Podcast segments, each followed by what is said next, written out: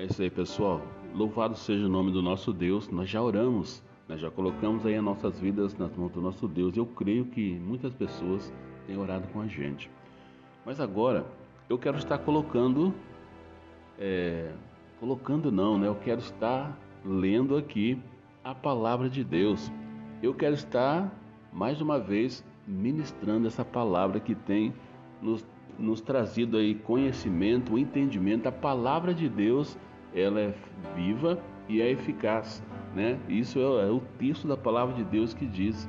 E a palavra de Deus nós sabemos que é o próprio Deus falando com a gente. Quando nós oramos, nós falamos com Deus. E quando nós lemos a Bíblia, a palavra dele, é ele que fala com a gente. Então, é importante que você entenda isso e aprenda a viver isso na sua vida. Que a palavra de Deus é a voz de Deus. Então, você precisa estar em contato com essa palavra todos os dias, todos os momentos. Você precisa guardar essa palavra no seu coração. Tem até uma música da Cassiane que diz, né? Guardei a tua palavra no meu coração para que eu não, não venha pecar contra ti.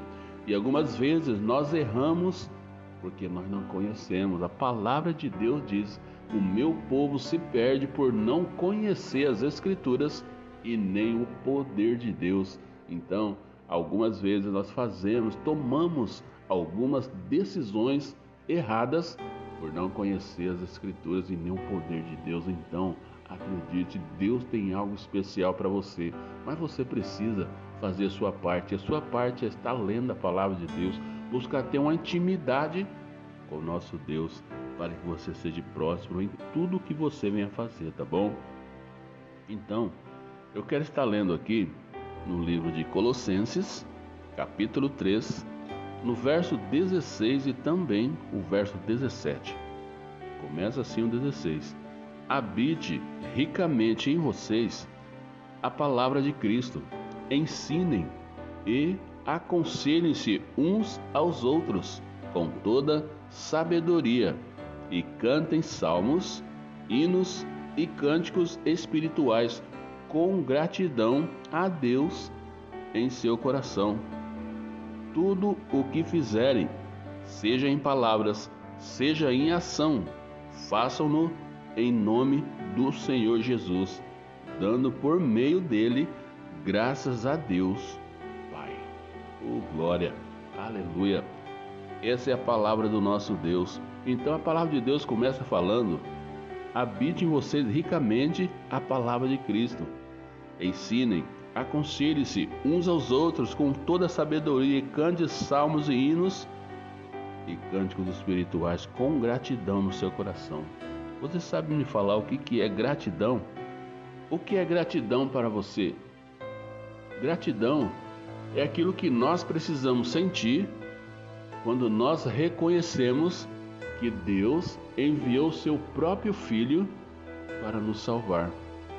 Foi isso que aconteceu. Deus enviou Jesus Cristo para nos dar vida. Então, isso quer dizer que a vida que eu tenho hoje foi graças ao amor de Deus. Ao amor de Deus que sentiu por mim e por você. Então, você precisa reconhecer aquilo, aquilo que foi feito por você. O sacrifício que foi feito lá na cruz foi por conta de você. Então, por conta desse sacrifício, hoje você precisa ter essa gratidão no seu coração você precisa agradecer a Deus, cantando o hino de adoração ao nosso Deus. Adore a Deus, cante louvores ao nosso Deus. De repente você pode falar, mas eu não sei cantar, Djalma. Eu também não sei, mas quando eu chego em casa, eu coloco um hino. Eu vou ouvindo, vou cantando, vou adorando a Deus. Eu e Deus somente. Então, coloque hinos que adore a Deus, que glorifiquem o nosso Deus isso é ter gratidão por aquilo que ele fez por nós. Eu estou no banheiro tomando banho, levo meu celular, eu estou ouvindo música. Eu estou no meu quarto, eu estou ouvindo música.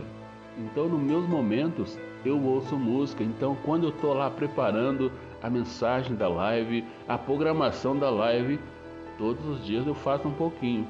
E eu ligo lá no notebook eu coloco hinos que adoram a Deus, eu não ouço outras coisas. Então isso glorifica o nosso Deus, isso é ter gratidão. Então, se você reconhece que Jesus Cristo ele se entregou por você, então tenha gratidão no seu coração e adore a Deus, glorifique a Deus, porque ele tem cuidado de você, tá bom? E é isso aí. E aqui em Colossenses capítulo 3, Paulo, ele exorta aos colossenses sobre como vencer a batalha travada no campo de batalha da mente. Né? Nós passamos por grande batalha na nossa mente, a nossa luta ela acontece aqui na nossa mente. Né? Então Paulo ele exorta os colossenses a vencer essa batalha. Então isso, essa palavra é para mim, para você. Ele nos dá uma direção como nós devemos fazer para vencer essa batalha.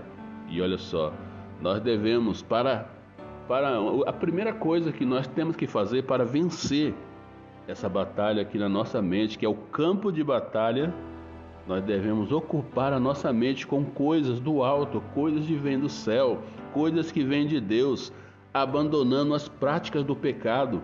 Nós devemos nos revestir do comportamento de Jesus Cristo, como povo escolhido e amado de Deus. Então isso quer dizer que você precisa abandonar as coisas do pecado, as coisas desse mundo e, a, e se apegue, se ocupe a sua mente com as coisas de Deus, as coisas que vêm lá do alto. Então, você precisa, você já tem uma direção, você precisa fazer isso. Você de repente conhece a verdade, mas você não está vivendo isso. Você está vivendo uma vida de pecado, uma vida que não agrada a Deus. Então, aprenda a ocupar a sua mente com coisas boas, ouvindo um hino principalmente. Você só vai ouvir coisas que adoram e glorificam a Deus, falam dos feitos de Deus, aquilo que Deus fez pela humanidade. Então, aprenda a ocupar a sua mente com as coisas de Deus, tá bom? Porque no campo de batalha que é a sua mente, o inimigo de nossas almas, Satanás, ele vai bombardear sua mente para minar sua mente, para que não fique nada que é de Deus na sua mente. Mas você precisa aprender a lutar também, tá bom? E olha só, é, e assim como na instrução de Tito, Paulo ele exorta aos colossenses, aqui no capítulo 3, que eles devem praticar o perdão de uma forma constante e que o amor deve ocupar espaço importante na convivência uns dos outros. Então, isso quer dizer que eu preciso conviver bem com as pessoas, estar em meio às pessoas, mas com o amor de Deus, com aquele amor que Ele derramou sobre nós. Então, nós precisamos ter uma boa convivência uns com os outros. Talvez você está convivendo aí no meio das pessoas, mas seu coração está fechado para que você tenha um bom relacionamento com as pessoas, para que você verdadeiramente venha amar as pessoas a ponto de ver a necessidade daquela pessoa e você pode se manifestar e se levantar para ajudar ela. Então, tenha um bom relacionamento com as pessoas, seja sincero com as pessoas no, no tempo que nós estamos vivendo hoje as pessoas não são sinceras conosco e nós sabemos, a pessoa que está do seu lado, você sabe que ela não é sincera com você, porque Deus, ele está comigo. Deus, ele nos dá a direção que nós devemos sempre caminhar. Então, ele também não nos deixa que nós sejamos enganados por certas pessoas, né? Então, tenha uma boa convivência com as pessoas, porque isso agrada a Deus o nosso Pai. E Paulo também nos ensina sobre a importância da palavra de Deus para a nossa vida particular. A palavra do Senhor é responsável pelo funcionamento de todas as coisas. Então, nós precisamos dar uma importância maior para a palavra de Deus. Como que você tem feito na sua vida? Você tem lido a Bíblia? Você tem tido uma intimidade com essa palavra a ponto de você se levantar e falar: Eu vou fazer aquilo que é vontade de Deus. Será que você tem feito isso na sua vida? Ou você passa semana e, e não lê, não lê um texto, não medita, não procura em Deus saber o que está escrito ali, o que quer dizer para você? Ou você é daqueles que até perde a Bíblia. Você vai na igreja, deixa a sua Bíblia dentro do carro e na semana você fica doido, né? No dia de ir para a igreja, aonde eu deixei a minha Bíblia? Porque no tempo que nós estamos vivendo hoje, a nossa mente é muito curta. nós nos esquecemos de coisas tão simples do nosso dia a dia, do cotidiano, aquilo que nós fazemos todos os dias. E ainda mais se você não estiver lendo a Bíblia, esquecer dentro do carro ou esquecer na igreja. E daí, né? Quando você querer ler, e daí, meu, meu querido? Você tem que ter a palavra de Deus na sua mente, tá? Então, na sua vida, busque a Deus, leia a palavra de Deus, tá bom? Isso não significa que necessariamente tudo acontece porque Deus quer. E olha só, que importante. É, a palavra de Deus é responsável pelo funcionamento de todas as coisas. Tudo que acontece, tudo que se passa, né, em, em relação à nossa vida, a palavra de Deus é responsável por isso. Mas isso não significa que necessariamente tudo acontece porque Deus ele quer. Mas olha só, porque algumas vezes você pode pensar que tem acontecido algumas coisas diferentes na sua vida algumas coisas ruins que você não se agrada, você pode achar que Deus é, é, o culpado disso. Não é que Deus é o culpado, mas é você que fez mal escolhas na sua vida. Você que escolheu, é você que decide o caminho que você quer andar. Você tem o livre-arbítrio e você faz mais escolhas e depois você vem culpar a Deus porque que você está passando por isso aí. Então, fique atento, tá? Mas a certeza é que tudo passa pelo conhecimento de Deus. Não tem nada que não passe pelo conhecimento de Deus, porque Deus ele está presente em todos os lugares. Os olhos de Deus estão em todos os lugares. Nada fica em oculto diante de Deus. E algumas vezes Deus ele permite que você passe por algumas situações para que você abra o seu olho, que você fique esperto, para que você tenha uma experiência e mude o seu coração e mude o seu caminho, tá bom?